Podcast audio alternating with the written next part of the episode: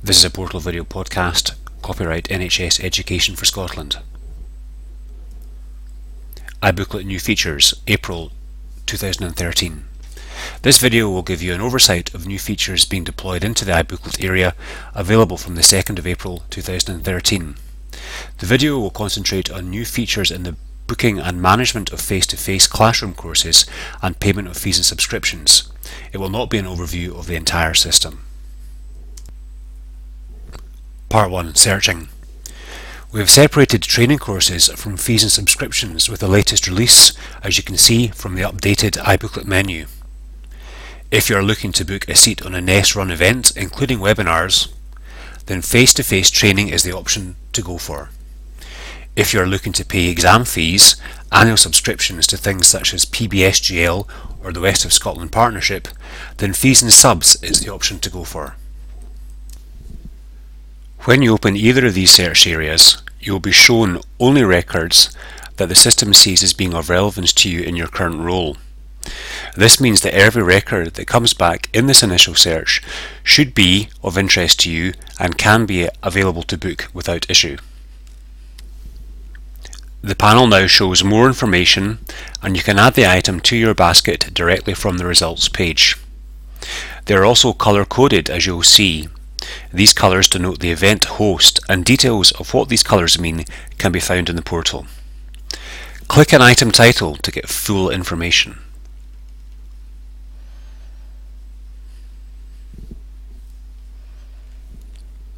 And if it is a training event, click on the location to see a map.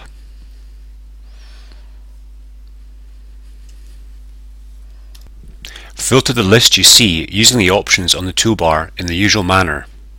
And you can now bookmark or favourite a record by clicking the star icon you see on each panel.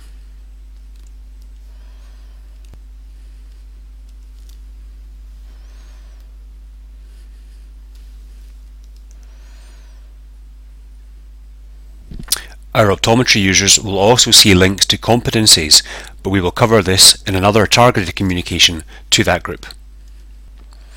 If you'd like to see the entire published program, then you can click this box. But be aware that it will bring back a great number of records that you'll not be eligible to book or pay for.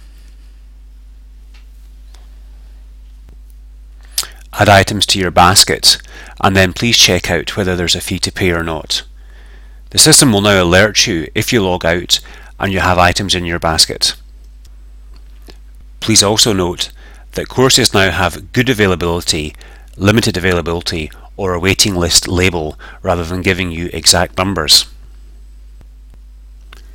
So this ends part one of the presentation, how to search for face-to-face -face training or fees and subscription items.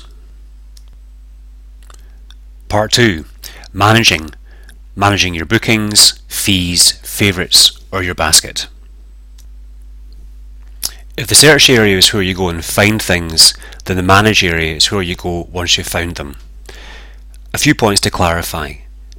Any record you add to your favourites will show here until the booking cut-off date has passed. And your course bookings will only show courses booked that run in the future to avoid that list getting too long.